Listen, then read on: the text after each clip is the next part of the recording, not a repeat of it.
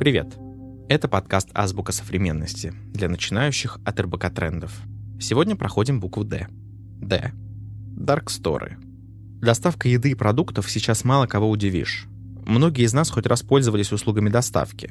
Однако немногие знают, что продукты нам доставляют не из обычных супермаркетов, а из дарксторов, специальных складов с особой системой, в которых собирают наши онлайн-заказы. В отличие от обычного магазина, в дарксторы покупателям вход запрещен. Дарксторы отличаются от обычных складов системой. Все товары находятся в специальных отсеках, чтобы сборщикам было легко и удобно собрать нужные заказы. Распределение продуктов зависит от того, как часто заказывают этот товар и насколько некоторые продукты тяжелые. Например, вода и напитки могут находиться в самом конце даркстора из-за того, что они тяжелые и занимают много места. Понятие дарксторов тесно связано с понятием dark kitchen – темные кухни, если по-русски.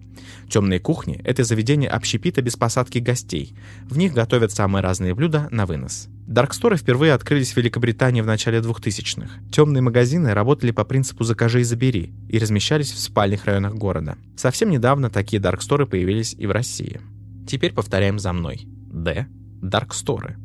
Теперь составим предложение с этим словом. Я заказала продукты на сегодня, должны привезти минут через 20. Удобно, когда в нашем районе есть дарксторы.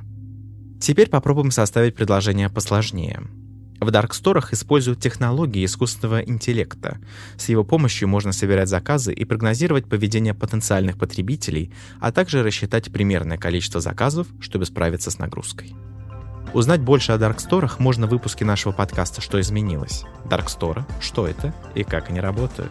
Это была азбука современности для начинающих от РБК трендов. Подписывайтесь на подкасты в Apple Podcasts, Яндекс Музыки и на Castbox. Ставьте оценки и делитесь в комментариях словами, без которых, как вам кажется, невозможно представить коммуникацию в 21 веке. До встречи!